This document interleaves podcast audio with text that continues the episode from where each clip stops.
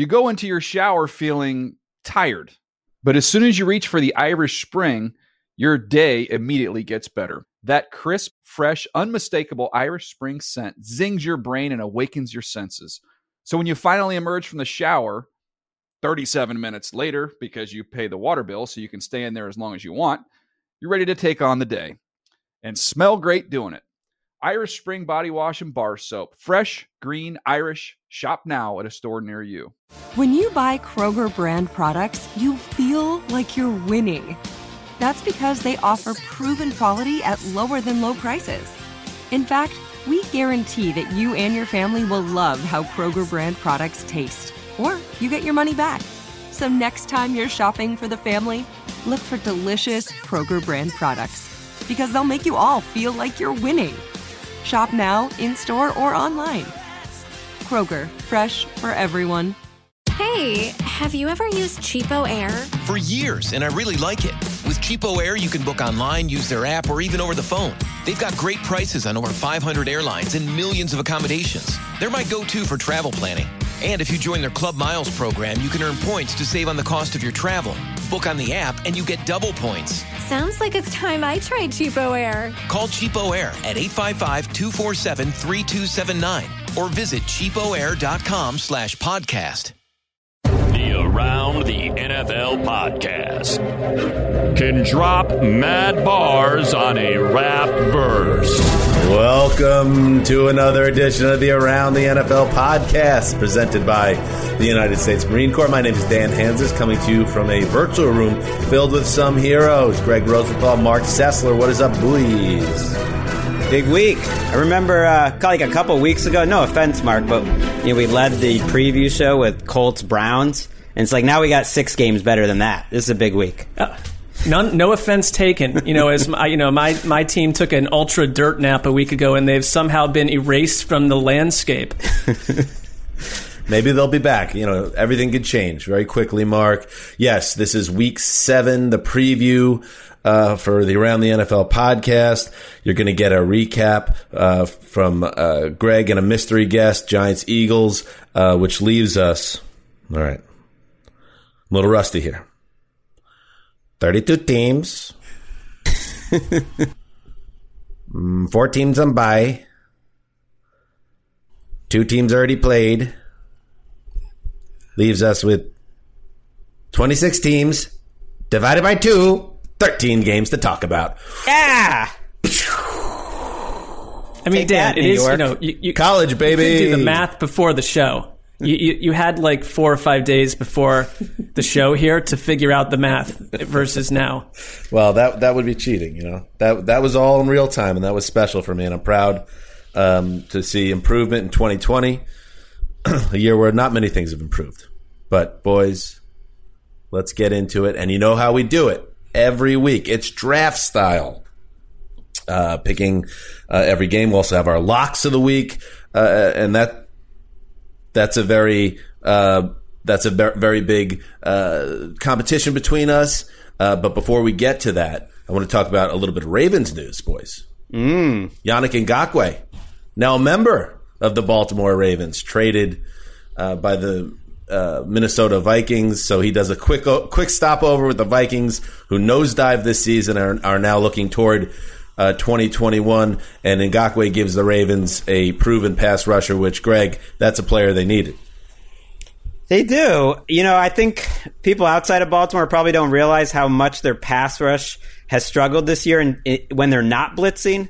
Uh, Matthew Judon's probably not going to be there long term, so maybe Ngakoue is. And you only gave up a third and fifth round pick. In the event that they don't sign Ngakoue, there's a chance they could get a compensatory pick a year later anyway. So they're they're almost getting him for free.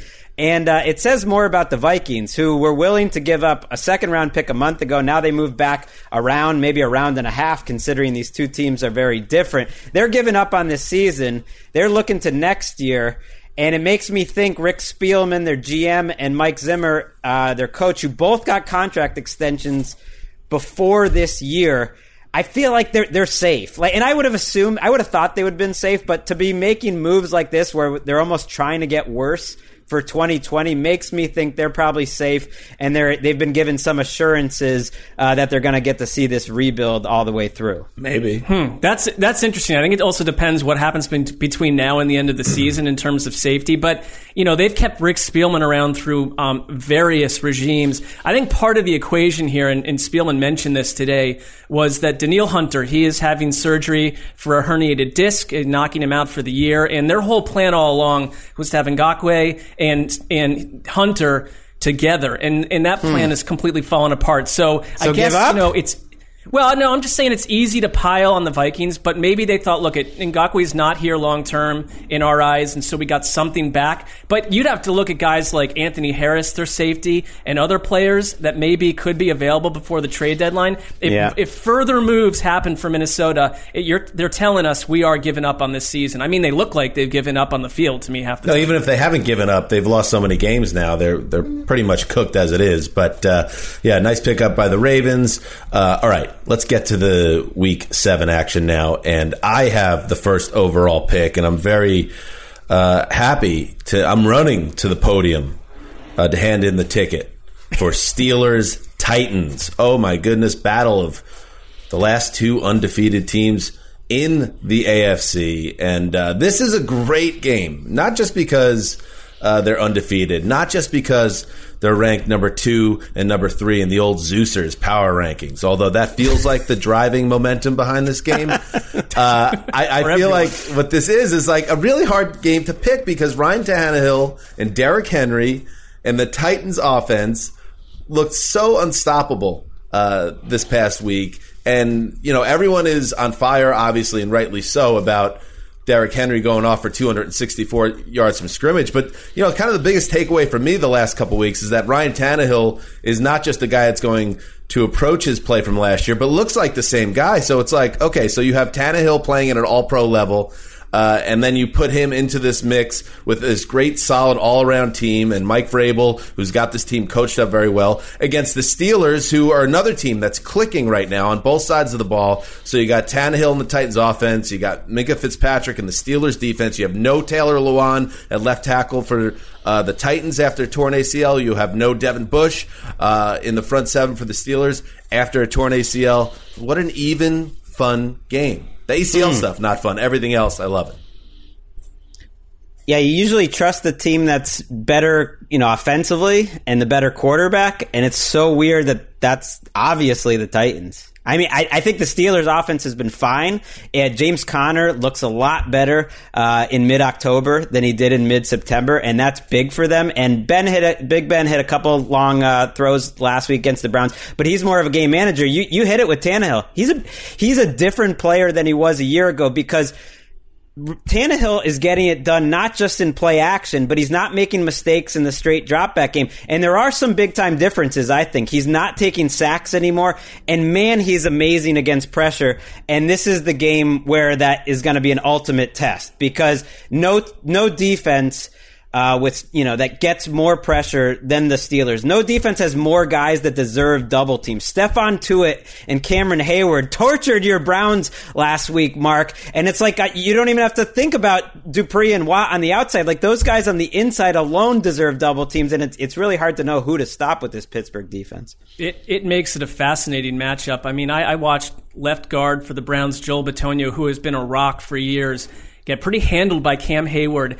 Tannehill is a different quarterback than Baker Mayfield against pressure, though. I mean, we've been seeing this for week after week. He is willing to take a massive shot as he unfurls a deep dart into the end zone and it's complete. When I think about Tannehill, it's kind of like this brings hope to us all. You can be relatively average in your job for eight years and then suddenly become a fascination to the eyes. And when I think of Derrick Henry, it's like, what does he remind me of? It's like if you cut a wall out of your house and dropped it off a 90 story building to the ground. That's what he feels like running downhill. And the combination of these two and their offensive line, the way that their interior line is beating You broke my up. you broke we- my brain with that house and ninety story building thing. I'm still trying to figure it out. Honestly, like I was showing some clips of this to my wife Simone, and I don't know if she was um, intrigued by my analysis. Ah, cha, but it's cha. just what it looked like to me, like just gigantic, a gigantic bean coming down the hill at you, 200 miles an hour, and it shows. I mean, he wears teams down. This is a fascinating matchup because the Steelers, what they're good at. They are good at week after week. I trust them to be. I honestly, I think they're better than the Ravens. I think that they, hmm. on offense, are being a little bit underrated because they have such a rich variety of weapons. And a Big Ben is Big Ben, but guy like Ch- guys like Chase Claypool make this a completely different attack. They're fun to watch. This is a crazy game. I can't wait to see it. Like, baby, dim the lights. I have some Derrick Henry highlights to show you. Ah, hey, it's more impressive than my highlights, so you know, I, no one's complaining. Um, Derrick Henry. He for if you're of a certain age, I think about Bo Jackson. I think about uh, Herschel Walker. Just like how are you that fast and that strong? How can you be bigger than everyone and faster than everyone, especially on that 95 yard run? Greg, I am. I, it does not go unnoticed, Greg. Year after year, you know you don't like Ben Roethlisberger. You have an issue with him. All sorts of issues, What? really. I- I have been a bigger fan of him than anyone on the show. I Last wrote a whole week- article. No, wait a He's second. underrated. Time out. Time out. Last week it was he was Big Breeze. This week Yeah. now he's been downgraded to a straight game manager. Next week he's going to be you know uh, you know Joe Flacco level level backup scrub. I, where what's going on here, man? I, I wrote Give the guy a huge piece on NFL.com saying he was the most underrated quarterback of his generation. Like, he's been a top five quarterback forever, but he's a different player this year. And he, I thought he showed some things last week, hitting some throws down the field, but they're, they're a different offense. They're not built around Ben anymore. And that, that's why I have a really hard time picking this game because usually you trust offense. Uh, but wow, like this is such a test of how good the Steelers defense really is. Tony Romo, uh, I thought made a great point last week. The only way to beat them is not side to side; it's running straight at them. And who runs straight at you better than Derrick Henry? Like who hits deep shots better uh, than Ryan Tannehill? Where I think the secondary for the Steelers has some weaknesses. So we're gonna need the old Big Ben back out there. It's more a guy that I loved him in the past, Dan, and I want to see that guy Pat. I want to see him. This back. is just this is back. not just you. I'm seeing this pop up on football Twitter. That it's kind of like all these subtle little shots of Big Ben's actually not that good this year. He's just kind of cruising along. And when I watch the games, I see a guy. Maybe the numbers aren't there yet, but I think he is still. He's much Hmm. more than a game manager. I think he's a huge plus player. Uh, and you're going to continue to see it this year. I don't know. One of us will be right. Well, I you think- think, I he's think terrible. people I think will- he's, he's still very good. People will- will be won over when he is victorious in the AFC title game. I mean, I think this is a, a Mike Tomlin Big Ben special this season. I can just feel it Right. within that they, They are won a going Super Bowl with him as a game manager. expects. They won a Super Bowl with him as a game manager, Dan. It can be done, but I think he'll get better. I'm not. I'm not on the anti Big Ben side. Don't. Okay. I see what you're doing. You're trying to paint me in a corner. I'm taking the Steelers to win this game. We should pick it. How Yeah, let's pick it. So you got the Steelers. What about you, Mark? I'm going to go Tennessee by one point on a last second field goal. Mm, I'm kind of with you. I'm feeling you. I'm feeling the same thing. Very close game. Give it to the home team to pull it out. Oh, can't wait. That's a number. That's Andrew Luck in 2012. That's what that is. That's Joe Burrow in 2020. That's Trevor Lawrence to the New York Jets in 2021. Up next in the draft, Greg Rosenthal. All right, I'm glad I can take Patriots 49ers off the board before any of you ghouls do it because it's a big one. Greggy. You need they, it, Greggy. they need it. The Patriots do not want to fall to two and four, but you know what? You the need 49ers really need it too. Uh, they could fall under 500, and I'm fascinated to see two teams that I don't really trust either quarterback. So I don't trust their team as a whole. I know Jimmy G had a nice schemed up game last week, and they worked it out. That's going to be tough to do week after week. But I'm looking at Cam Newton and the Patriots as the passing attack that is the even bigger concern this week because if you go back to Cam Newton's last game uh, before he played the Broncos, it was against the Raiders. He really struggled throwing the ball in that game. So I don't know if you can put everything on him missing practice and not having been conditioned going into the Broncos game. That's a factor, but a lot of it was him not being confident in his offense. There were some open receivers that he didn't pull the trigger. Uh, there was a chance to win the game late where he has a couple open receivers. Again, just holds on to it. It makes sense. He's new in this offense. He's not comfortable, but if they don't get up to speed soon, I don't think it's going to happen because the running game, it's good, but defenses have really shut down the read option plays since week one. And so they need Cam Newton to start finding their receivers, Marc. I'm with you. I like. I, yeah, we always talk about the Patriots taking a leisurely month to figure out who they are on offense. Well, I don't think that that journey is over by any stretch of the imagination, unless they want to be an attack centered around Ryan Izzo. There's a lot of Ryan Izzo in our life right now, and I, it's a very um, odd group of skill position players. And you know, a guy like Julian Edelman, who uh, when I watched the Seahawks game, he shined in that game, and so did Cam. You thought that was the way forward, I mean, he's just vanished. And they're they're resorting to bizarre trick plays at the end the game. But then I flip it over to Jimmy G, and I, you know, watching that Rams game on Sunday night. Here's a guy who threw beyond the line of scrimmage twice. I mean, they are leaning on yards after the catch, and they've got some guys that can make that productive, and they they thumped the Rams in that first half. So, I mean, you know, it's called scheme right there. But I have to wonder if A, Bill Belichick has special knowledge of Jimmy G. And, and you know, and maybe, maybe that's a little X factor here. But secondly, does uh, Shanahan really trust Jimmy G? I don't see this uh, passing attack telling me yes on that one. Yeah, I think there might be a little issue there between coach and quarterback in San Francisco, but also we know that he's safe because we've seen the options behind Jimmy G. Uh, that it's funny because we just talked about where Big Ben fits. Is he, you know, a high end game manager? That's what I see uh, Jimmy G as. And when he's healthy and the opponent is right, he could carve up anybody against good competition. He, he should be okay, but he's not a guy that maybe lifts you to the next level. And with the Patriots, it's like, Man, this is why Tom Brady struggled so much last year. They didn't put anything around him. There's there's no explosive playmakers, and Cam Newton is back there holding the ball, waiting for guys to get open, and you just put your quarterback in such a tough situation, Greg. And yes, that's that's how the league works. Everybody saw, okay, the Patriots are going to try to turn themselves into this read option, run Cam into the ground, go nuts. Well, the NFL adjusts. So if they're taking that away, we're kind of back to square one, not at the same level because Tom Brady obviously was a statue in the pocket, but where they're going to struggle to score points a, on a consistent basis. They, they will. I mean, this is uh, a team that's good at stopping the pass, not necessarily good at stopping the run. So the 49ers look at that. They think this is a good matchup. And the Patriots, it has to be mentioned, have had all sorts of offensive line issues. They lost uh, Eluemunor, right. who was ranked as a top 10 tackle on PFF. He's going to injured reserve, but they do get back. It sounds like Shaq Mason and David Andrews this week return to practice, and that's huge. La- last week against the Broncos, the Patriots only had uh, a single offensive starting lineman in the same spot that they started the year, and so that's going to help them. But they have to win games different ways, and and usually Belichick has the edge with the coaching matchup. I don't know. Patriots fans know what I'm talking about. Think back to the early 2000s. Who was the one coach? That you knew was going to give Belichick's defense, even at their peak, all sorts of problem. It was the mastermind. Kyle, uh, Mike Shanahan. And Kyle Shanahan does a lot of the same stuff. I don't really trust Bill Belichick in a Belichick. Man, you're Shanahan shook, Greg. I don't even need to ask your P scale right now at the Patriots because it is you're you're in a bad way. You're nervous. You I've been saying they're not special anymore, and now I'm starting to hear it creep into your mind. The doubts are the Patriots just another also ran team? Is this the time now? Is it time to say goodbye to all the wonderful uh, gallops into January? Mm. I think it is, and I think you you're seeing it's it. early. It's week six. They're gonna not they, that early. Gonna, week seven. They got a time. They got time to prove themselves. But this is a big one. That's why I wanted it.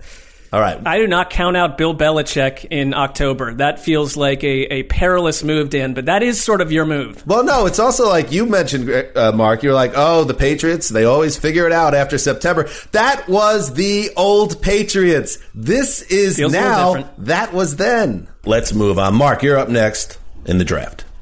All right. Well, I am quite annoyed that Greg took the game that I was, uh, was quite fascinated with, but I'm going to go Green Bay at Houston, another very interesting matchup. I don't think the Texans, uh, they feel like a weird team that could suddenly pull off like four wins in a row. I don't think it's happening this week necessarily. This is a good bounce back spot for Green Bay after getting thumped by Tampa Bay last week. They're not dealing with the Bucks defense this time around. I mean, this Houston defense is a hot mess. You can run on them, uh, you can pass on them, you can do whatever you want. You can have your fancy. So I think this is a good job for Aaron Rodgers, for Aaron Jones, the whole crew to get back on track. Because, you know, it feels like in 2020, like rest in peace defense in general, because the Packers have issues of their own. And you're going to have these games where when a good one lines up, like the Bucks did, you know, I could come out of that really concerned about putting pressure on Aaron Rodgers and what that might mean for Green Bay's overall attack. But I just want to give some of these teams kind of a, a mulligan. I just think that Green Bay is more the team that we saw before that. Green Bay's defense, though, whether you measure it by deep metrics or just the naked eye, they are struggling. I mean, they, last Right. year it was all about Aaron Rodgers saying, "Hey, we finally have a defense." Well, now you finally definitely do not. And the pass rush is not there. Um, they are just they are not able to stop much at all. So this feels to me like shootout central. I don't know uh, who will win this thing. I'm not that I'm not the greatest predictor on earth, but I, my trust is with Aaron Rodgers and the Green Bay Packers. Sneaky good game. I mean, Wat- Deshaun Watson, I think, is playing awesome right now. Lights out, really, the last three or four weeks. And you bringing up the Packers defense makes sense to me, Marc, because if you look at their DVOA, the Packers defense is actually ranked below the Texans defense. They're 30th in the league. That's how bad they are. And if you watch Watson, you know, he's on point. He's making good decisions. I think he actually has a greater depth of offensive playmakers around him uh, than Aaron Rodgers does. Now he doesn't have Davante Adams and he doesn't have Aaron Jones. He certainly doesn't have the running game. Uh, but I think this Texans offense can move the ball quite well. I'll be watching Bradley Roby in this matchup. He is one of the rare cornerbacks in the league that matches up against the uh, opposing number one, and that's a tough matchup. You'll see it on the other side too. Probably Jaire Alexander against Will Fuller. So Roby versus Adams. I, I don't know. Adams to me is probably going to cook him up in this matchup, and Rodgers is really going to need it because I think he's missing uh, some of the depth with Allen Lazard out right now. Yeah, this podcast is kind of like a microcosm for the greater NFL world's viewpoint of the Packers right now because, you know, what team perception wise was hurt more by a game than the Packers in week six? Because we went into thir- first four weeks, they're playing incredible football, uh, on offense, especially not turning it over, running the ball, passing the ball, defense getting the stops, and they're just, they're cruising to wins, uh, to start the season. They hit their bye. And now after this game, it's like, it, it's, welcome back all those doubts again about the Packers and uh, last season. You know when they were. 13 and 3, but didn't get any love uh, from certain groups who thought they were an overrated team. Marc, you were one of them. Now is the time to start looking at them that way again. One thing I didn't like, I really didn't like how the Packers just kind of laid down. They got bullied a little bit for the first time on the offensive line, which had been so good to start the season, and and Aaron Rodgers and the whole team just kind of like put up the white flag to the point where Aaron Rodgers was on the bench midway through the fourth quarter against Tampa. So now that you've taken the shot, confidence wise as a team, which version of the Packers shows up uh, in Houston? Because I agree with you guys, I don't think the Texans are a good team or a a, a top t- ten team in the AFC, but they're going to hang because they have a superstar quarterback. So I I'm with you, shootout city. You know, so one of the reasons Deshaun Watson, Dan, has been playing so well is because of his left tackle, Laremy Tunsil, who you came at me on Twitter. You said I have a complicated relationship with him. I was, you know, I was a little hard on Tunsil in the offseason because he led the league in penalties, pre-snap penalties. I thought if you're the highest paid tackle, don't lead the league in penalties. Well, you know how many penalties he has this year? Zero. And people I trust, uh, Brandon Thorn on Twitter, PFF's rankings have him as the number one left tackle in the league. This matchup could involve the two top left tackles in the league if David Bakhtiari is healthy enough to play. So, you know, players get better. Laremy Tunsil making the leap, worth all the money. Bill O'Brien, genius general manager after all. All right. Okay. It's just that yes, he he had a, a strong year last year as well. Had some penalties, and uh, I just felt like you'd been up and down on him in general. And now that that tweet jumped out to me, and I said, "Let me engage in your mentions." And then you were so fired up and angry that I dared to do that. You didn't even reply. So I didn't get the res- I didn't see it till hours later. as if we hadn't like, worked uh, together even- for seven years in a close even you bother? I wanted You to save it like for the show. This is gold. This is gold right here. You know who didn't engage at all was Jadeveon Clowney going against Laremy Tunsil last week. I've never seen someone make Jadeveon Clowney look like a little kid as much as Tunsil did. It was crazy. Uh, Jadeveon Clowney. That's a whole other topic. All right. Up next in the draft, Marc Sessler. How about this, guys? We will go Seattle at Arizona. And this game to me, here's another defense with the Seahawks that concern me. I mean, they are 28th in sack rate in the NFL. They are not getting to the quarterback. Uh, you've got to deal with DeAndre Hopkins and Kyler Murray, who is an absolute magician on the ground. But I'm watching this Cardinals offense sometimes, and that, I think that they're still in search of themselves too. I, I, don't, I don't entirely trust them. I don't think they played especially well against the Jets a couple weeks ago. They weren't magical last week. They just do some things really well. Uh, at that, that said, I mean, you know what I feel about the Seahawks guys. I feel like every Seahawks game is essentially the same. They can get into trouble. They will play, you know, they against the Vikings. I think they played their worst half of the season. But there's something about the Seahawks that they can overcome that kind of a half. And so this is to me is sort of an acid test for the Cardinals. I know they beat they beat Seattle a year ago, but I'm not sure I trust this Cardinals offense more than I did the Cardinals offense from last season. Hmm. Yeah, I don't either. They, they're a strange team. The Cardinals. They're four and two you got to give them some credit for that. They're an organization that has not won a lot of games in recent years, so they're beating bad teams. Uh, they've had the fourth easiest schedule in the league so far this season, and now it gets a lot tougher. I think the Kyler Murray scramble right now is pretty much the most unstoppable play in football. I, right. I, I saw people like kind of getting on the Cowboys defense for not being ready for some of the scrambles. It's like no one is ready for that. But can you do that quarter after quarter? Uh, I, I don't trust it as much as those Seahawks receivers going up against these Cardinals cornerbacks. Patrick Peterson has not played that well this year. Dre Kirkpatrick has not played that well this year. And you have to just trust Seattle a little more and see what Pete Carroll did defensively during the bye week. Sounds like they're probably not getting Jamal Adams back, but does he come up with any answers? Because that was not a Pete Carroll defense that we really saw over the first five weeks of the season.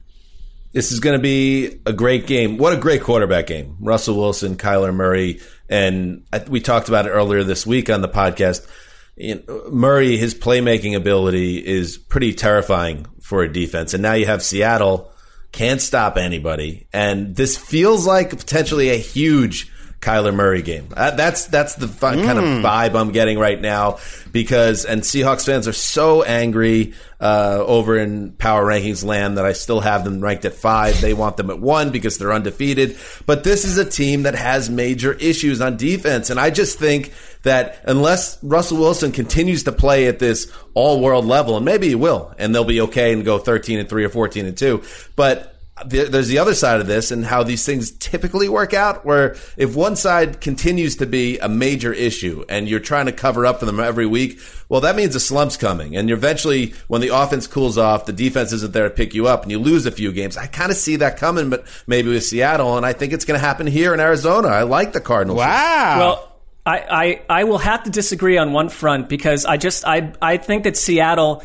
can get get by with these defensive issues, and I believe in their desire and, and their overall team makeup and the whole Seahawks energy enough that I am going to confidently lock up the Ooh. Seattle Seahawks this week.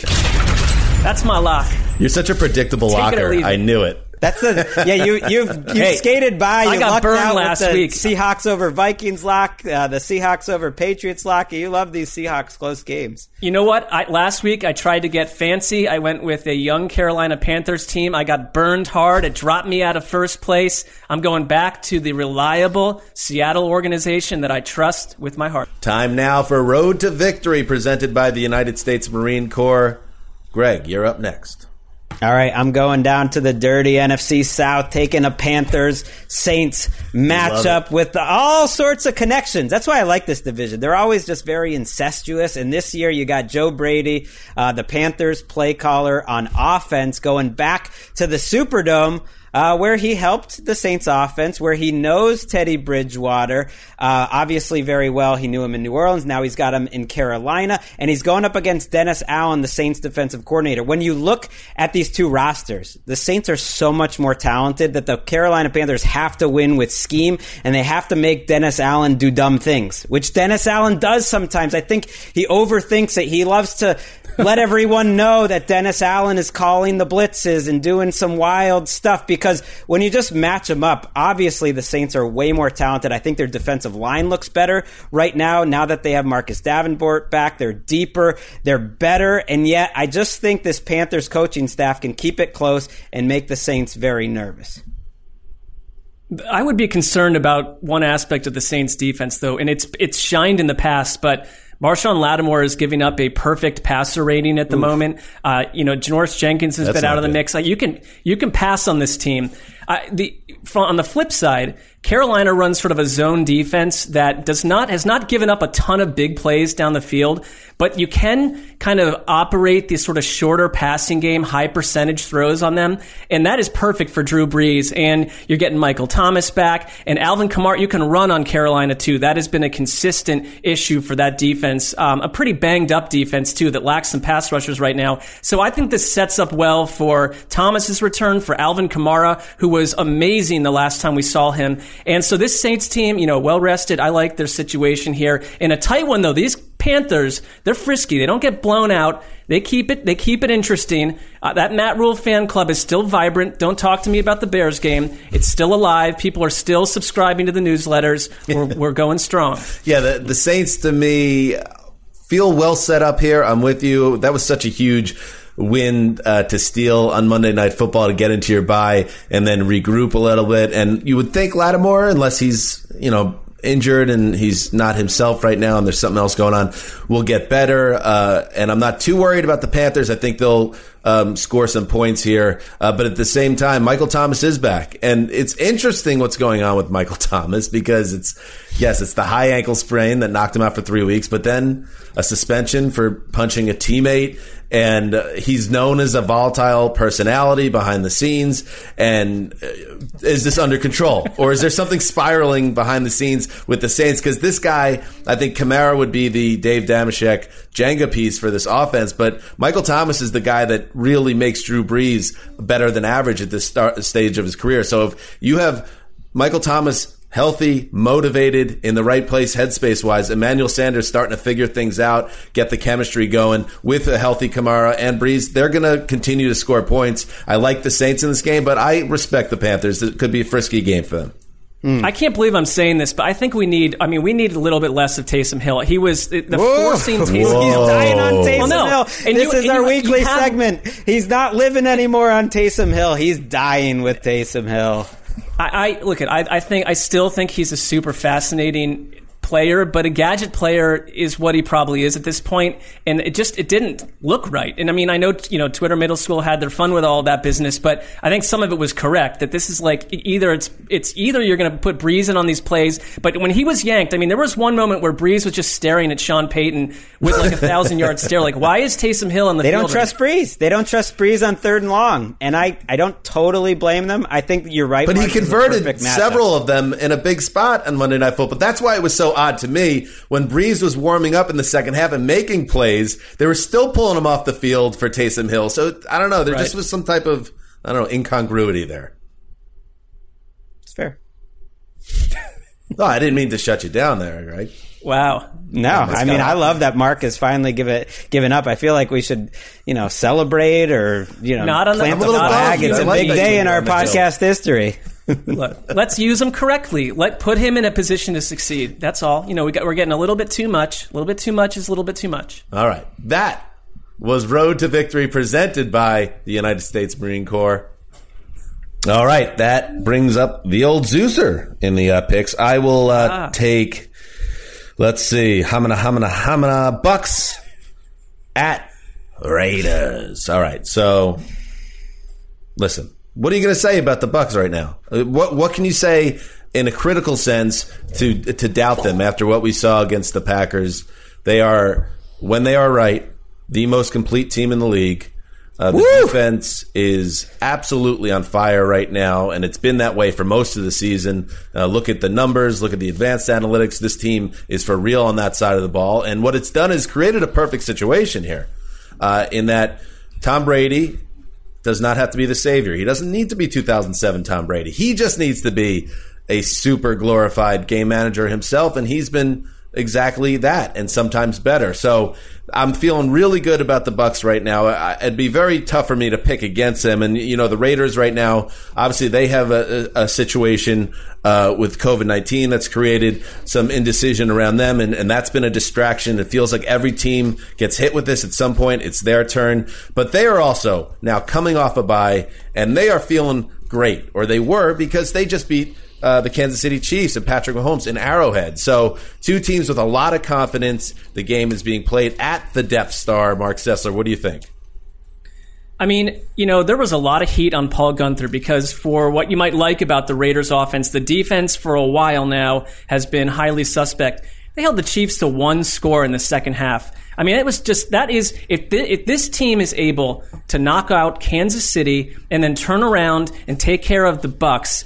I mean, we have to call that a massive doorway they've walked to into a, a world of completely different expectations mm. for this this mm. Raiders club. And there's a little thing I like about this game is that remember back when the coronavirus just started and we were all in our little homes doing our free agency show and there were whispers that the Raiders wanted Tom Brady.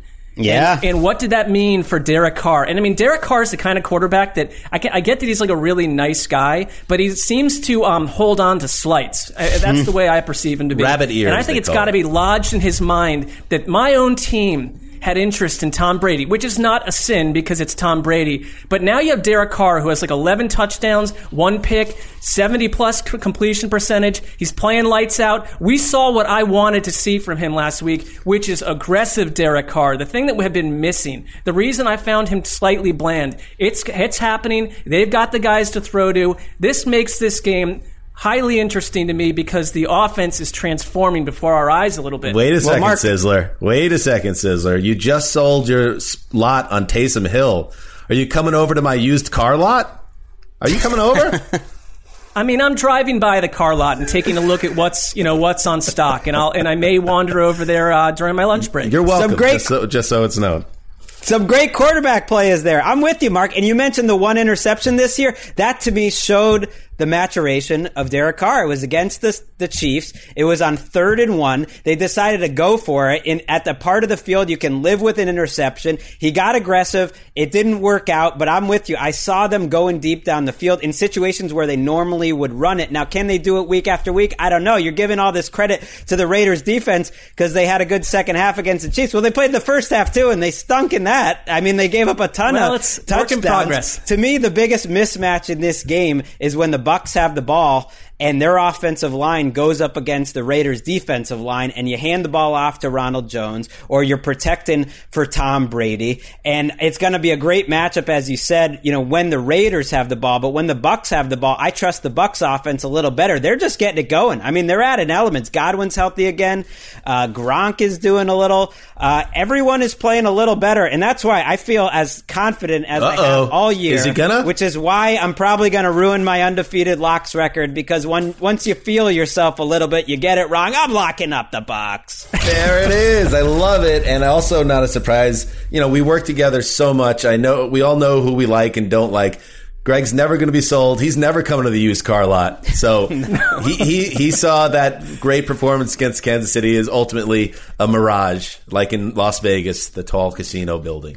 Well, I 'cause mean, I'm- Dan, I'm like in- his nickname is used car lot. I feel Right. like that's That's not pretty rough. something he's going to allow. Th- You can only go with one like weird nickname per game, and I'm I'm riding the Bulls assance right now, the Todd Bowles defense. And how about Carlton Davis? He shut down Davante Adams. He can do the same. We'll see to to Henry Ruggs. And if you do that, then this Raiders offense not not as good. Some people are just better as defensive coordinators. There was no Bulls assance with the Jets, I can tell you that. Um, all right. Snakes the old Zeuser. So let's uh, stay. So that was Sunday night football. How about a little Monday night football? The Chicago Bears at You're going to be busy at night. the Los Angeles Rams. You guys put your feet up, enjoy your night off because I got this. Uh, another good game. This is a good week. This is a good week in the National Football League, in our league. Uh, the Bears. Nobody respects the Bears. They're five and one though. I mean, at what point does that change? Are they just one of those teams that nobody ever kind of gives love or takes seriously, and then they're eleven and five and hosting a home game in January? You know what? They might be that team. Uh, but go show me, show me here in prime time now. The Rams are a good team. The Rams are not a great team. They're coming off a frustrating primetime loss in week six against the 49ers. I still like the Rams. Don't love them. Don't think they're a powerhouse. So if the Bears are actually good, capital G good, this should be a game that they could hang in and potentially even win. And that's what it's about. We talked about it, Mark. Defense is kind of like an extinct species in the NFL. Well, the, the Bears are kind of like this exception where they're winning with their defense and they're getting turning the ball over and they're getting just enough quarterback play. I don't think it's sustainable for as a Super Bowl contender, but I think mm. it's sustainable in Week Seven against the Rams. What do you guys think? Yeah, I think that. I mean, the Bears have come to us from 1972, and I think their style is atypical to what most fans um, would prefer to see. I think that includes some Bears fans too, are mystified that the offense seems to constantly be going in reverse. But they're five and one, and if you w- look at what they did against Carolina, I mean, they they frazzled uh, Teddy Bridgewater, who's been pretty good this season. I mean, interception on the first drive, interception on the last drive, caused a fumble right in the middle of the game of Mike Davis. That was the game right there. I mean, that's the way they want to win. They want to win these games like 20 to 19, and I think they can do it. I mean, my concern is that I don't know. We've been watching football for like three decades. Like I, there have been like six Bears teams that went twelve and 4 they're always with like stellar this. defenses and questionable quarterback play, and they're one and done typically in the playoffs. Or do they go to the Super Bowl and play the Colts and operate in one of the most boring Super Bowls in our life in a downpour? So I don't know. Flip a coin. or or they get a Coach of the Year award that you totally forget. Dick Jauron, Coach of the Year. Matt Nagy, yeah, Coach Dickie. of the Year. It's a similar team, um, and the defense is going to keep them in this game partly because their secondary is so good. And we know Khalil Mack and Akiem Hicks are good, but I don't think Kyle Fuller has been getting enough love this year or Eddie Jackson. Those two guys are dynamic. And Kyle Fuller had a year a couple years ago where he was an all pro type player. He is playing at that level again. So whether he's matched up against Robert Woods or Cooper Kupp, and then you got Eddie Jackson, they're not even throwing at him anymore. He's complaining about that. It's a really uh, great defense, and they are a different offense, I will say, with Nick Foles. If nothing else, they've changed how they're not succeeding, and now they're really pass heavy. I mean, they were really run heavy with Mitch Trubisky. Now they're really pass heavy. I think that's the way to go because Foles makes a couple plays every week. And you look at David Montgomery, and there's just not a lot of juice in that running game, not a lot of uh, explosion there. I just don't know if that matches up well with the Rams. When I, when I think the Rams, I think you attack their weakness in terms of their run defense. They've got some good players in the secondary. Can the Bears move the ball? Because they are definitely like a pass heavy Matt Nagy. I'm going to try to be like Andy Reid type of team now. Uh, one thing that jumped out to me just looking at some numbers ahead of this game, uh, the Rams are 19th in the NFL in points per game on offense. Wow. I, well, it looked, it feels that way watching their games sometimes. but it's I like mean, there's also there's been a general feeling that they've gotten better post Todd Gurley, and maybe well, they're much better per metrics that back play. You know, they're they're having these games where there's not a lot of plays. There are a lot of running. I mean, they're they're one of the most run heavy teams in the league, and, and until last week they were super efficient passing, but then that fell apart. We haven't seen them do it against anyone but the NFC East, though. That that's a, that's worth pointing out. yeah. Uh, what who I didn't like the, the lack of connection between Kupp and, and Goff last week. I mean that that that kind of frazzled them and messed them up. Why do I keep saying frazzled on the show? I don't know. I'm frazzled there? that you're saying frazzled so much. Uh, but I, they're usually spot on. Kupp and Goff. I expect that to be um, okay. Who? Let's pick this game real quick. I'm, I'm curious about this one. I got the Rams in a close one. I don't I don't like what I'm seeing where they're a heavy favorite, if you know what I'm saying, but I do think Right. the Rams uh, sneak it out. Rams 22-20. I think the Bears win again, and everyone is like quietly annoyed by it. Just like ah, Except for Bears ass. Twitter. Bears Twitter has taken over. Them and Patriots Twitter would be in the Super Bowl of a, of annoying Twitter of, of getting in my mentions. I, I see you, Bears Twitter. yeah. Maybe if the Bears win, they can get into the top ten of the power rankings too. You know, just That's what hang they're in that's there. inside the building. That's what they're pushing for. That's the motivation. All right. Up next, Greg, you're on the clock. Oh boy! All right, let's go to uh, another early game this week. Uh, I know this sounds crazy, but I am intrigued to see Washington Dallas. Um, just out of morbid right. curiosity, morbid curiosity, because this game matters in the NFC East. And man, I haven't seen uh, a week as ugly uh, as it's been in Dallas. And I look at this Washington team, and I think they look at what Kyle Allen did last week, and I think they convince themselves, you know what? It's like I know Kyle Allen had that fumble, but he did have the drive right afterwards. He did make plays, and I think their offense ran a little better. Hey, we've got a top 10 defense right now. I really believe that Washington does. Uh, Dallas is replacing their offensive line again. Like they're missing their left, their, their replacement left tackle is out. Like this is a very winnable game for Washington, even if it might not be uh, very pretty to watch. I mean, the pressure on Andy Dalton last week and just the tackle play. I think interior of the line was okay, but the tackle play was a disaster. Yeah, I don't think you want to go into games and have Andy Dalton throw the ball 54 times. That just that's not a formula that's ever really worked with the Andy Dalton family line. Um, I, Cowboys to me, I mean, and you just the reports coming out this week. Yeah, I had one friend that's kind of close to the team saying that the players a while ago were were saying that this defensive scheme was too complex, and you've heard that a couple times. Like Rex Ryan's defense got that in Buffalo, where like you're in week six and the players aren't playing off instinct, and the Dallas defense has like these interesting parts on paper. I mean, you'd say that someone like Leighton Vander Esch coming back would be big for him and for Jaylon Smith. And Jaylon Smith is being paid a lot of money and is not playing the way he has in the past. I just to, this this feels like I don't want to like overreact, but I don't even think it is overreacting. And Dan, I think you mentioned this too, but I had the same feeling like Mike McCarthy is he here next year if this thing Ooh. continues to spiral this way, or, or is Mike? I would put it this way: Is Mike McCarthy willing to remove some of his friends from this staff? Um, upon further review. I mean, this is a disaster. When the Cowboys players are talking this way anonymously, um, it, it's still October. Uh, that's a car crash. Yeah, I mean, Jerry just turned 78, and if this thing truly goes off the rails and there's a a mutiny, I don't see why he wouldn't just say, "Okay, I gotta, I gotta try this again," because I, I, still have this talented core, and I can't waste potentially two years with Mike McCarthy if he doesn't have this team believing wow. in him. Um, First place Cowboys. Uh, I know people keep on saying that with this NFC, all these NFC East teams, but does it ultimately matter if they're terrible and the organization is drowning? Because what does it mean even getting to play a January game if you have all these problems? Now, that said, I don't love Mike McCarthy, and um, I also don't think the Cowboys are going to completely death spiral here. I don't think they're going to go four and 12. I think there's a lot of people that want to see that because it's sometimes fun to watch the world burn, to watch America's team burn. Uh, but the Washington football team, they lose every week now, and we could talk about how great their defense is, but they're losing every week. And Kyle Allen, listen, that's a guy I don't believe in. Uh, so as much as like the world is on fire for the Cowboys, mm. you know, some people could go and lock up undefeated teams and feel like, you know, okay, looking in the mirror. I'm going to be the guy that locks up the Dallas Cowboys. Oh my. On the road coming off a wow. hideous Monday night loss on a short week during a team mutiny. So you could pick your Russell Wilsons, uh, Sessler. Give me America's team to get back on track. Dan, That's hold on. Lock it up.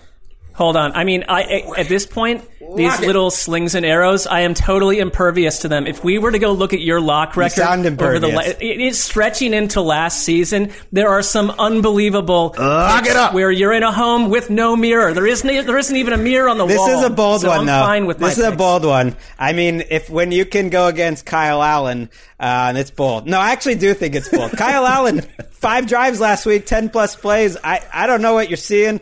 I you know what I'd be worried about with Dallas though is there is it it's their stars that like get you worried. Like Zeke is still there, and isn't he the right? But can't problem? you see? I'm totally with you, Greg. But can't you see Zeke? He's an All-Pro star Yeah. player. His pride DeMarcus is hurt. Lawrence. People are doubting him. Can't you see 200 yards from Zeke? Can't you see it? Maybe not. I don't it's know. against I start. Well, all I want, all I think about when Jane Slater, you know, does these reports is like, all right, who is it? Like who's who's feeling comfortable enough to just bury it? It's, it definitely feels it definitely feels defensive minded because the offensive staff is pretty similar to a, a year ago. So you, you start thinking about all right, who are the big stars on defense? Hmm. Things aren't going too DeMarcus well, and it, I think it's a reminder to the Dallas coaches. You know, return those Jane Slater texts. You don't give her the respect, you, you take some heat. She'll slay you. All right, up next, Mark Sessler. All right. Well, I get that you know the Q rating has tumbled uh, below Earth's surface at this point, but I'm going Cleveland, Cincinnati. I left You know, it for you. That's the game I wanted, but I assumed we're not allowed. You know. What's that, Greg? What- That's what the game I wanted, but I just assume we're. I'm We're all afraid of you, Mark. Do that. Oh, I, I, I it, you know, I'm not there yet. I, I know that Dan is. I've taken the Jets two weeks in a row, and it has literally lowered my enjoyment of um, human life. So I'm not going down that road again. But uh, I am going to stick with Cleveland here. But you have to. Uh, I think the thing is, if you're a Browns fan, like there's a lot to be excited about um, foundationally. That I, I think Kevin Stefanski has shown through his kind of even keeled demeanor week after week uh, that he is someone that I think is going to be around for a while. The front office is not f- battling with the coaching staff for the first time since I was like 18 years old, so that's something positive. But you are clearly looking at a team that it has a defined ceiling, and it's within your own nasty division. You got walloped 38 points you allowed to the Ravens, 38 to the Steelers. The defense is messy. And it's if if Myles Garrett is taken out of a game to any extent, they've got nothing to hang their hat on. I mean, I, I, I really like Denzel Ward, the player, but he has not played up to what I've seen in the past from him. Their secondary has been a huge mess. And I start with the offense. Like Baker Mayfield, look, I, I mean, I want to believe in Baker Mayfield. I want Baker Mayfield to be treated with patience because he is, like some other young quarterbacks, in his fourth scheme, multiple coaching staffs, you know, a lot going on around him. But I have to look at his play and say this is someone who is locking on. There is a play last week, and it's the Minkah Fitzpatrick interception. It's a few others too, where he, it seems pre-snap, is locking onto his target, and come hell or high water, and it was hell last week. He is going to throw the ball to that player, and and the problem there is you're not seeing Minkah Fitzpatrick in that equation, and I'm not trying to you know diagnose what Baker Mayfield is is seeing or not, but it just looks to me that he is not able to visualize the field. And he's had he's struggling to there was a play last week where Jarvis Landry who talked about the fact that he played with a broken rib after the Colts game so that's not helpful was wide open though between a you know a, a bunch of a bunch of uh, Steelers defenders. Wide open and Baker just didn't see it. And it's a it's a throw that someone uh, who's more advanced inside a scheme would see he was hmm. punished and so if you can get to Baker Mayfield and now you're looking at the Ravens who just signed Yannick Ngakoue the Steelers and Ravens are basically the teams they cannot get to. I do trust them because last time Cleveland got killed, it was Cincinnati the next week, and it's like all these Browns they're under a lot of pressure to show up and play crisp fo- football against the Bengals, and they did. They played their best game. But Nick Chubb is not there now, and everyone's saying, "Oh, you don't have Kareem Hunt. You're, you're, you don't have Nick Chubb. You're fine because you have Kareem Hunt." I just don't buy into that. Nick, Nick Chubb is a t- totally different type of runner who is Cleveland Browns football to the core. So I am a little concerned in general about this season. I don't like teams that are just wild card fodder that get beaten up by a better organization. But it's a big step for Cleveland to be four and two right now, and not two and four. I think I figured out a, a formula. When Mark is nervous about the Browns, the monologue goes longer. And it's Yeah. just you're just Oh, kind of like it's- it's- downloading all these self doubts and all these things in your head Yes. right now. And that Yes, that was a, that was a big one. You know what? I'm going to say something, Mark. Too much on Twitter on Sunday. Oh, same old Browns. Oh, the Browns. Oh, they still suck. And like, no, man. I mean, that was a tough game. Your quarterback is banged up, and you're on the road against a, a legit Super Bowl contender. You got your ass kicked. That happens sometimes. Now, Yep. here's the test, though. It's happened Because twice.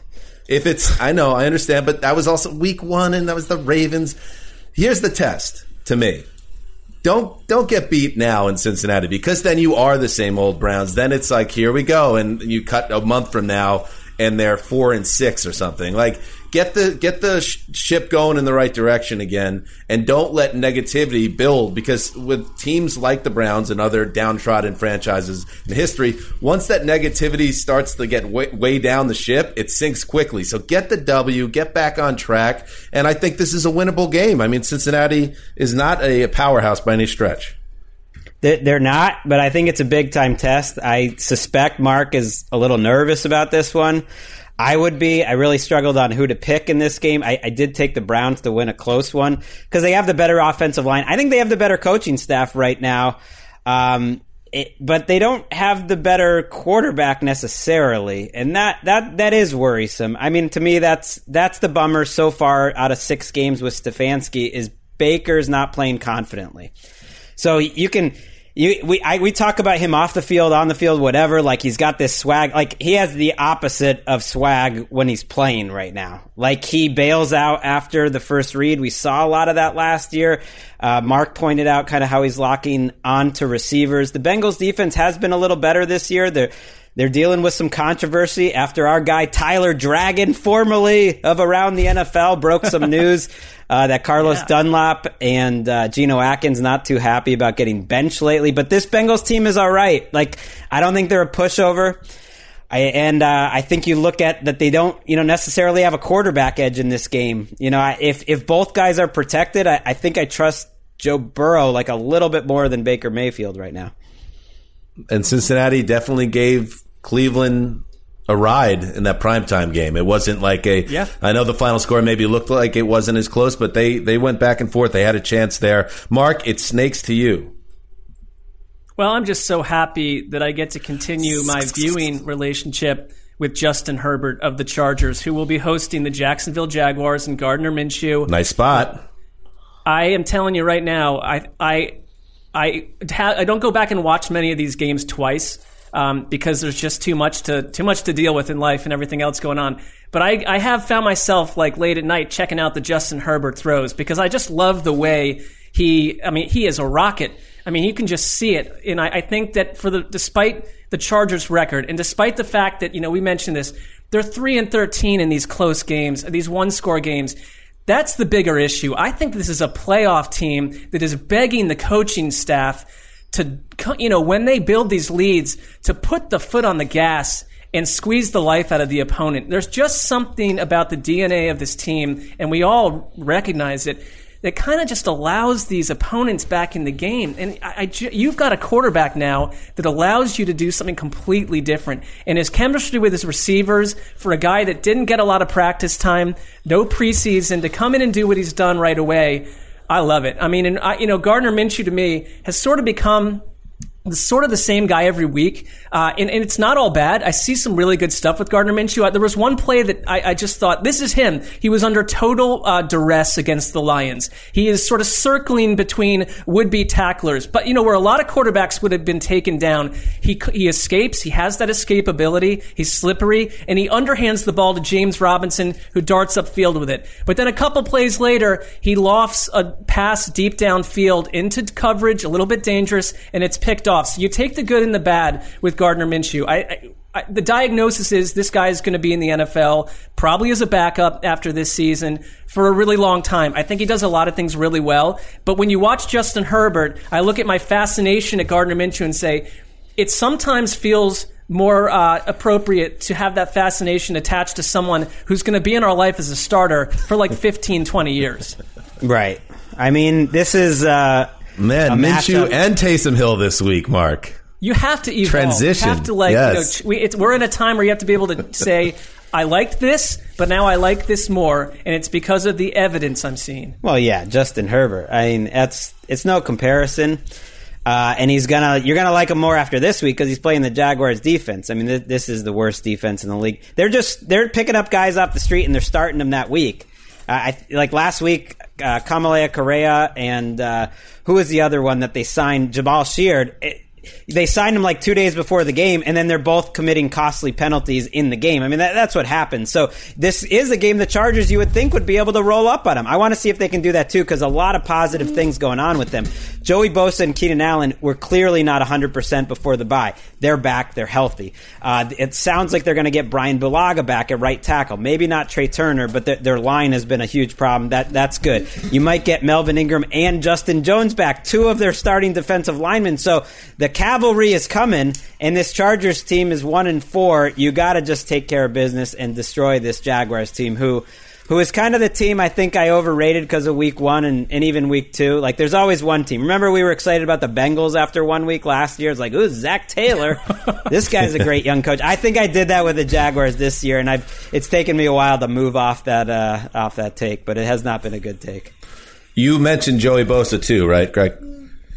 I did not. Uh, Okay, because he, he played. He only played 28 Or did snaps. I? Yes, I did. Can't Okay, even remember he- what I said.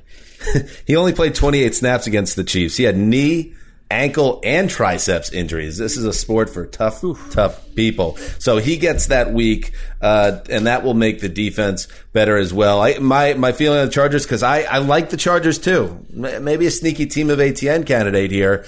Um, I have them higher uh, than any one in four team should be in the power rankings because you just like everything about them except for their record and their ability to close out games. So you look at where they're at right now. You know, they won 16-13 in week one with Tyrod, uh, a game that Randy Bullock helped them out with. But since it was a three point loss to the Chiefs, a five point loss to the Panthers, a seven point loss to the Bucks, and a three point crusher to the Saints. So go ahead, like Greg said, go spank the Jaguars who stink and get to two and four, and then you go to Denver and you see what happens. But do not do anything. Do not give us a Chargers moment against the Jaguars at home. That would be a disgrace, and then we will we will spit venom at you, Chargers, here at the ATN podcast. desist with that nonsense. Yes, uh, you do not want to listen to the Sunday night show, Chargers fans, if your team lays an egg against the Jags uh, in a big spot in Week Seven. All right, up next is Greg Rosenthal.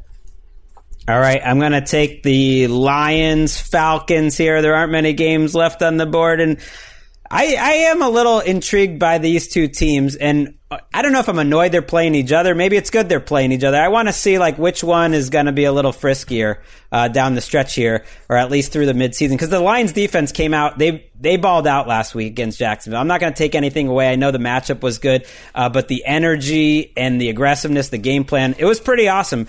And the Falcons were even more impressive. I mean. It shouldn't be that surprising that getting Julio Jones back and Julio Jones looking like Julio Jones makes a huge difference. You know, it does. I, like he's back. The secondary is a lot healthier. It gives them more options defensively for Raheem Morris. I've thought that their offensive line in Atlanta, which has been a trouble spot for really the entire Dan Quinn era, now Raheem Morris, uh, has actually had its best year, and they're okay. Like they kind of fixed that problem. They should be able to put up some points, and uh, I'm curious if they're going to be dangerous down the stretch. I, I kind of like the Falcons in this game, uh, even with Detroit coming off a, a pretty good performance against Jacksonville. I really like seeing DeAndre Swift be what I think they, the beginnings of what they thought he could be. And, and, and I, I hope his, his role just continues to increase. And, uh, you know, Adrian Peterson, we get it, Hall of Famer. But I mean, DeAndre Swift is why I got on this Detroit Lions thing in the start. I don't trust their defense a lick, though, and I see this as like another rampant shootout, which, you know, shootouts used to be like, hey, there's two of them a week, and that's the game you got to go. Now it's like eight eight games a week seem to be these shootouts because defenses apparently uh, decided not to show up in 2020. Do you trust the Matt- Lions though to shoot I was to gonna be in a shootout? That's have- where I'm what have we not seen? totally Um, I- sure. What have we seen I- from Matthew Stafford I do so against far? I do against the Falcons defense. Yes, Sure. I, I do. I wouldn't say week to week, but the Falcons defense seems to be like a, a gigantic open barn door that just says, you know, bring the whole family in, bring all the animals and pets in, and, and have your way inside our barn. Two and three, the Lions are, and yeah, the Matthew Stafford, the Matthew Stafford that uh, What a barn that would be. Yeah, the Matthew Stafford that was playing before the back injury last year. If that guy was playing um, for the Lions, maybe they're above 500 right now. So they kind of need him to jump his play a little bit. The Falcons, I still, I, I just you kind of feel it, or at least I do, that this is a team that is ready to hit the the old dynamite thing. What's the thing that you Well, push down?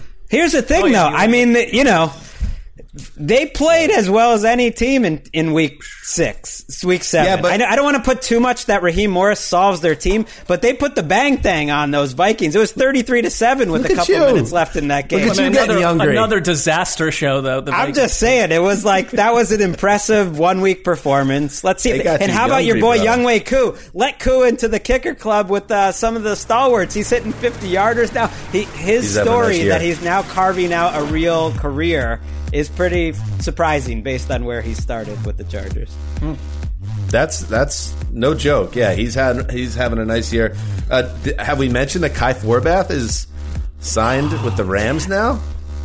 Wow, he's got to be I in mean, prime time. Maybe that we don't know if he's starting. They're not announcing that yet. What was the sandwich prop that you had that he would he would hit a game winner in a regular season game? Let's check in with the great Nick Fortier. GoGetMyLunch.org. The old Zeuser said Well, the old Zeuser also said nailed the. Jets enter Week 17 with a mathematical path to the playoffs. Uh, but the old Zeuser also said I'll take a Reuben. Ka- Kai Forbath hits a game-winning field goal within the final minute of regulation or OT. Three sandwiches on the line. He was not on the team at the time. He's been working out like crazy. He's been on a couple practice squads. The Rams have a kicker that's uh, far inferior to Greg the Leg, who's in Dallas now. So maybe maybe it actually happens. That's a little kicker sidetrack there. Anything else? Uh, oh, my point was yes, they they might score points with Matt Ryan and healthy Julio Jones and Calvin Ridley. But it just, I don't know. I feel like the Falcons and Arthur Blank, another owner that's getting up there in age, they, they might be looking for the next stage of whatever the organization is at this point. Sure. And it makes for a fascinating offseason if Matt Ryan, and I know there's all sorts of salary cap implications involved there, but Julio Jones, like, these are guys both on the other side of 30 for an organization that really needs a fresh start. We'll see what happens. But it was nice to see both of those guys ball out in week six, if for no other reasons that, you know, Falcons fans and teams that are root for a winless bad franchise, it's just nice to have a nice Sunday every once in a while. They just they It just should ate a big Game Seven Braves L too. It's Atlanta's a, is a tough sports town. tough sports It's town. nice, Dan, because Dan just doesn't want another team st- taking that number one pick away from the Jets. So it's you know whenever you can get a win in there for your Yeah, these- I mean they were never going to be. trash bags. That's not a one in fifteen team. The Falcons. Yeah, I, I don't. I never thought of I'm them with as a real uh, risk Four in that 12. realm. Um, all right, I'm up. The Chiefs Broncos still there? Yeah, I didn't want another is. late afternoon game distracting me from. Uh, Look at that! That was my Whoa! thinking, too. What a value add for the old Zeuser in the biggest of all spots. Chiefs at Broncos. Uh, yeah. Sign me up for Patrick Mahomes on a Sunday. And I get to really watch closely this Denver Bronco team that the scientists, uh, Chris Wesseling and Greg Rosenthal, continue to salivate over as a team that's far better uh, than their record indicates and they're under the radar. I'm not saying they're not. I trust you guys. You're the scientists. Um, so I just want to uh, watch them against a top team like the Chiefs are and see if they can hang uh, in this game. Uh, because if they do, you guys are absolutely right. And, um, uh, that's fun to me. So to see how does this defense contain or attempt to contain uh, Patrick Mahomes, Le'Veon Bell, I assume, is going to be in the mix in some capacity for the Chiefs, which is very interesting because uh, Clyde Edwards-Helaire played so well on Monday night. Uh, and they even got uh, good play from their backup running back, uh, blanking on his name. The Chiefs Darwin backup Thompson. yeah, Darryl- Darwin, yeah, he he had a touchdown. Darrel Williams, and he ran the ball well. So you have um, a backfield that was starting to gel, and now you bring in Le'Veon. How, how does he work into the mix? So uh, I'm interested to see that, and I want to see if the Broncos are for real as you know a team that's better than people realize. I, I think they're going to test Mahomes' patience and Andy Reid's patience and their frustration level with all these teams approaching them the same way because the Broncos are set up in a very similar way to me defensively as the Patriots, the Raiders, and the Bills in terms of that they can play coverage, that they're really smart in the back end, that they can let you run, except they're better at doing that. Like they they do it every week and and the reason I'm so high on them Dan is cuz they're so well coached. They're a little thin on talent defensively, but Bradley Chubb's playing like a superstar and Fangio hmm. co- coaches up that secondary really ah, well, and they're they're they're sixth in DVOA. And where I could be wrong, but where the excitement comes from is the playmakers on offense. I thought Drew Lock played pretty well last week. Um, those two interceptions were unique. One was a mis- miscommunication. The other was a- an incredible play by the Patriots, and he made a lot of good throws that players didn't come down with. And I, maybe it's because I'm a Patriots fan with a bunch of guys that have no juice to watch on offense. And you look at the Broncos, you add Philip Lindsay back in the mix, juice. You add this rookie tight end, Albert O. I don't know how to say his name. He's got a lot of juice. Uh, you bring back Hamler this week. Love his route running. Juice. Jerry Jeudy. Juice. Melvin Gordon's coming back. Juice, juice. You know, it's like Noah Fant might be back this week. There's a lot of offensive speed. They remind me of the Chiefs a little bit. Now they don't have Patrick Mahomes, but Whoa. like a poor man. I'm just saying in terms of their team speed and the guys around them, Okay. a young group, they're fun. I love the the Broncos in this game to keep it close. You know, Do you say are you are you saying, Greg, that the Denver Broncos are in fact the team that is truly Youngry? They are. They're going to be Wow. hungry on Sunday. I- this is a tough spot. The Chiefs on a short week. Uh, division opponent going to the altitude. I think it's a tough spot. Maybe I'm totally wrong. No, I, I Greg, I, I think I- w- w- watching that Patriots game, and I know that the Patriots line was banged up, but like Anthony Chickillo created total havoc. I mean, Bradley Chubb created total havoc. The defense is for real, and I, I mean, they're they're obviously um, exceedingly well coached. I think they can cause problems for Kansas City, and I, I love all the offensive parts too. I Drew Lock, if anything is he's aggressive. He is willing to whip the ball downfield into double coverage and take chances. He'll pay for it sometimes. Sure. And I'm not convinced he's the guy that's going to be able to kind of stir the the mix here and get all these guys pr- like to produce. But I don't hate him. I, this this offense getting healthy is kind of scary, and they kind of remind me like of the Chargers a little bit, where it's like I don't care what the record is right now. Yep. they could go on a little bit of a run because they don't have like they their their defense is one of the better around. And their offense is like we're just waiting for them to, to kind of grow into what they are, and it could be pretty terrifying. You can't kill them for losing games with Driskel and most of the weapons that you just Right. can't. It was just bad luck, and and unlike some teams, they're getting those weapons back. I know why Dan doesn't like this um, trend here, though, or this take by the scientists, because he, he doesn't. He wants John Elway to go down in infamy.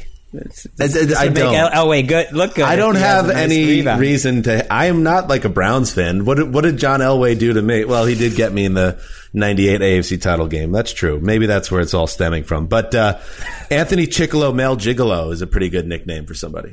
That is good. I like better that. than used car lot. I mean, just if you're trying to compliment Derek Carr, I would just say Well, that's not his. like- that's not his nickname. That's just the where the. But it just base sound it together. sounds too it works too well for you somehow. You know, you're right. It was a little low rent, but that's okay. Uh, I got on Drew Lock on Twitter on Sunday after those two picks, which I know the last thing anyone on Twitter wants to do is ever to say Drew Lock failed, but um, it was they were ill-advised throws at that stage of the game, and it almost cost them what should have been a certain win against the Patriots. I mean, one was like the most amazing catch. By yeah, the defensive back Jonathan I've seen all Jones pick. I'm not going to kill him on. I mean, that was crazy. I know, I know. That's how it works with this guy, but that's fine. I, I, I will say Broncos fans got annoyed with me, and then another Broncos fan sent me a video of three bad drops by that Denver playmaking group that should have been big throws uh, completed, including touchdowns for Lock. So the the numbers didn't necessarily reflect the way he played in that game. So I'm excited to see how he plays. I don't root against Drew Lock. That's always been misconstrued. I I don't really root against John Elway. It's just more like I don't love when certain figures just get the benefit of the doubt repeatedly, and which is He's had he's I've had a little bit of a John. pass. He's had a little bit of a pass for mean- the post 2015 era. I'm with you. Um, but I, that's a great game. I'm looking forward to watching it. And then I will. Uh, it's Snakes to the Zeuser to close it out, and Buffalo at Jets. Okay, this is good. I'm fine. I want to see how the Bills look. I want to see how Josh Allen looks uh, after two losses and I believe it was six days. Tough, you know, tough situation there for the Bills schedule wise, but they did not come out of it well, going four and 0, 4 and two um, against quality opponents, and it, it does put a seed of doubt in your mind about the Bills, but it doesn't. I'm not in a panic about Buffalo, and I don't think anybody else should be. It's a long season. There are peaks and valleys. They've hit a valley, and now it just so happens that they get the worst team uh, in football in week seven to get right. This is a classic get right game for the Buffalo Bills, who can kind of get brush themselves off, and and Josh Allen can go nuts with 400 total yards of offense and the defense, which has been hemorrhaging yards, uh, perhaps they can continue to do uh, what the Dolphins did to the Jets, which was shut them out. Uh, Sam Darnold returned to practice this week for New York. At the time of this recording, we're not sure where he's at um, in terms of availability, but that is progress in that direction. So this is a very different offense for the Jets if Darnold's playing because Joe Flacco, quite frankly, uh, can't play the guitar. You know, frankly, how much do we really need to talk about the Jets? I mean, that if you watch if you watch the Bills Jets game though in Week One, and it feels like a long time ago. That it's actually the only Jets game of the season where in the second half they had a possession where they were in the game. So you would think this is a huge mismatch, and it is. The Bills should blow them out. But the Jets played the Bills closer than they've played anyone else. And uh, I do think you look at the Jets defensively, they're going to send the house blitzing Josh Allen because Josh Allen did not handle the blitz well uh, last week or really against the Titans either. And so whether I don't know if that's the book out on him, but he got a little frazzled, and that'll be the Jets' approach at least. See if they can get some interceptions. Why are you still talking about the Jets if you said that we don't need to talk about the Jets anymore? Well, Well, because let's you talk got about you, Bills we for a lost you, and I just had to start. You know, yeah, Right, know. exactly. Tap You know, dancing. couched within that that bad loss to the Chiefs, there was this one drive, uh, and it, it doesn't look um, particularly impressive on paper. By Buffalo, this 13 play, 51 yard drive that I thought showed Josh Allen's um, incredible toughness. He had a couple rumbles um, in that game, or on that drive particularly. That just, I this is a, this to me is one of the more fun to watch dudes who's around. Uh, Diggs made an incredible grab on that for the touchdown, and I just think, look at this team. You lost to the Chiefs. They're going to get back on track. Uh, There are real concerns about the defense because that was not a one week situation. I- don't know how to scout teams when they play the Jets. I mean, the Jets are clearly in fire sale mode. They, they traded away, Lev, or they released Lev Bell. They traded Jordan Willis to the 49ers. Steve McLendon was traded. Steve McLendon was traded uh, to the he was traded to the Bucks, and instead of like flying, he got in his car that night and drove to Florida. That is uh, instructive to me on how quickly he wanted out of New York. But uh, you know, more power to them. I hope the rebuild works. Um, I, I what the thing I don't like, Dan, and I don't want to hang on this forever. That So we are talking about the Jets then. no, but three months from now, Okay, all go those ahead. Jets Jets. fans that like super supported like Sam Darnold are going to drop him by the side of the road to get Trevor Lawrence. Like I just like st- d- we'll if see. That's what we have a lot of time to watch him play this year too, which I think is. I huge. just want to see him put in a position to show us who he is, and like that's just like this, what's what's Mark, happening. that's what Jets so fans have been waiting for for three years, and they've never had that opportunity. And what's more likely going to happen is it's going to not happen this year, and then you're going to be in a situation. Mark, put yourself in the in the shoes of uh, Jets management. Are you You're- going to stick with Darnold off three years of in- inconsistent play and some injuries, uh, and knowing you have to give him a second contract? Or are you going to have the number one overall pick and take this prospect that people think has Hall of Fame And I, ceiling? I I get it. It's just like It just it's a pretty bad it's chapter. bad. It's bad, but that's that's where it is right now for this organization. All right, Josh Allen. You, Greg, you've you know famously been up and down with Josh Allen. Do you think I it's know. a, a slump, hey, or do hey, think by this the is way, just a Josh bump in the road? Allen, give me a break. We all like it's like, oh, everyone fill out the apology form, and uh, the, like the one week where we're like, hey, we we got to take that L. This is a brand new Josh Allen, and then like the last two weeks, he's averaging four point eight yards per attempt. I mean, You give me a it. break, You Josh. like I, it. I, I, I do and I don't. I actually don't think he's been as bad as the numbers show the last couple weeks. I'm with Mark. He's so tough to take down. I and he hasn't been as inaccurate as those numbers show. Uh, I'm not that worried, but I also thought the MVP talk was out um, was was premature, and that he's not going to be as consistent. Uh, until proven otherwise, as as a true top five or six type quarterback, so I'm not You as like it- worried though. I'm not that worried about the last two weeks. You like it better when he's Josh Phelan? Yes or no? I mean, I like that name. That was fun. It, it, it is funny. Like none of none of the Bills fans like are now uh, re-apologizing back or asking for that. Yeah. No, that that will not come quickly. All right. be Before we say He'll be goodbye, I want to get let's get uh, Ricky Hollywood in here, our wonderful producer. Who, first of all, congratulations! You got off the schneid, the lock schneid. You, you fearlessly locked Very up impressive. the team playing the Jets in Week Six. the Dolphins responded with a twenty-four to nil victory. We have instituted a new rule that is directly connected. Uh, to your pick this week, Greg. Do you want to let the uh, Oh yeah, you you're got? no longer allowed to pick Ah. against the Jets. No one is. Really? No, that's that's fair. Can't do that. You were the only one that did it uh, this year, and Or no one you know, else we ever have will. certain rules in terms of you know whether a team is you know favored by a certain Right. amount. One you've broken two those rules, score. Erica, You've broken them multiple multiple times. times. You've got them wrong even when you broke the rules. So we've we have learned when you're losing in sports, you're you're someone that'll start breaking the rules. As Erica furiously scribbles out Bills as her lock of the week. What do you got, Ricky? No, how about this? Okay. You guys forgot to mention this, and maybe you did mention and I wasn't listening. Possible. But, you know, Jon Gruden was the coach of the Raiders. Then he's the coach of the Bucks. He wins a Super Bowl with them. Then they fire him after a four game losing uh-huh. streak. Hmm. Takes 10 years off.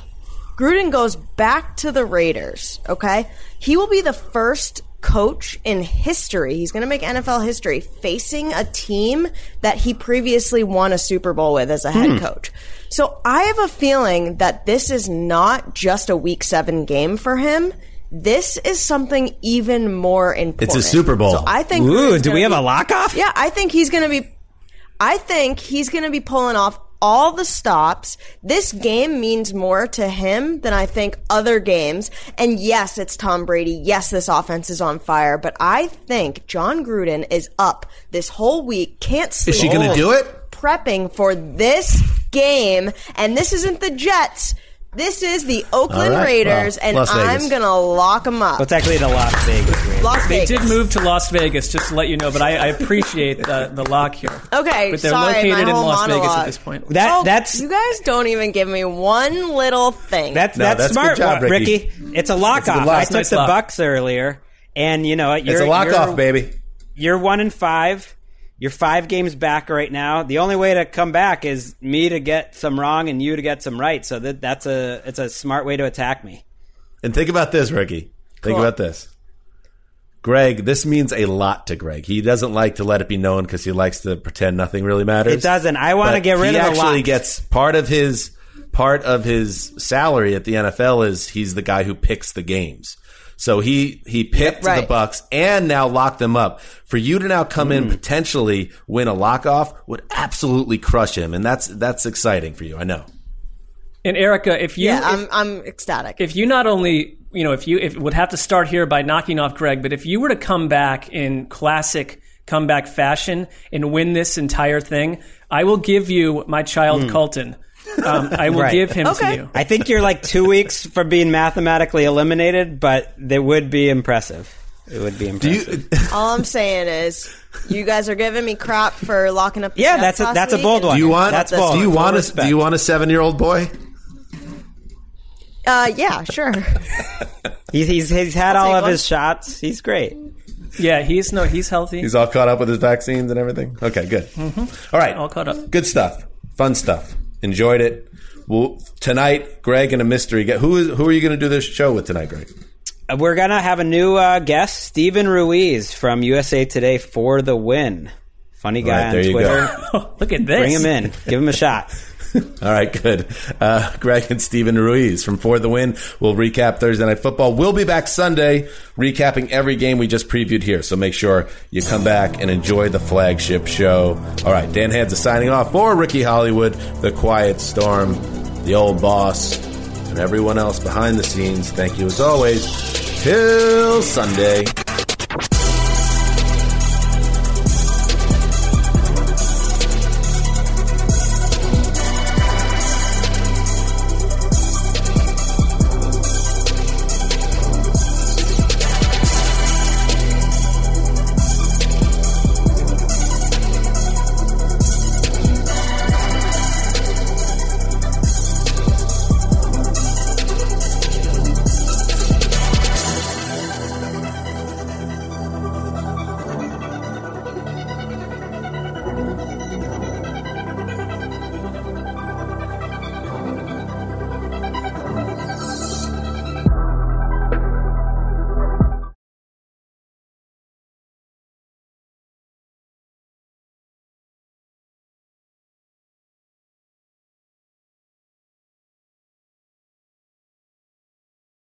You go into your shower feeling tired, but as soon as you reach for the Irish Spring, your day immediately gets better. That crisp, fresh, unmistakable Irish Spring scent zings your brain and awakens your senses.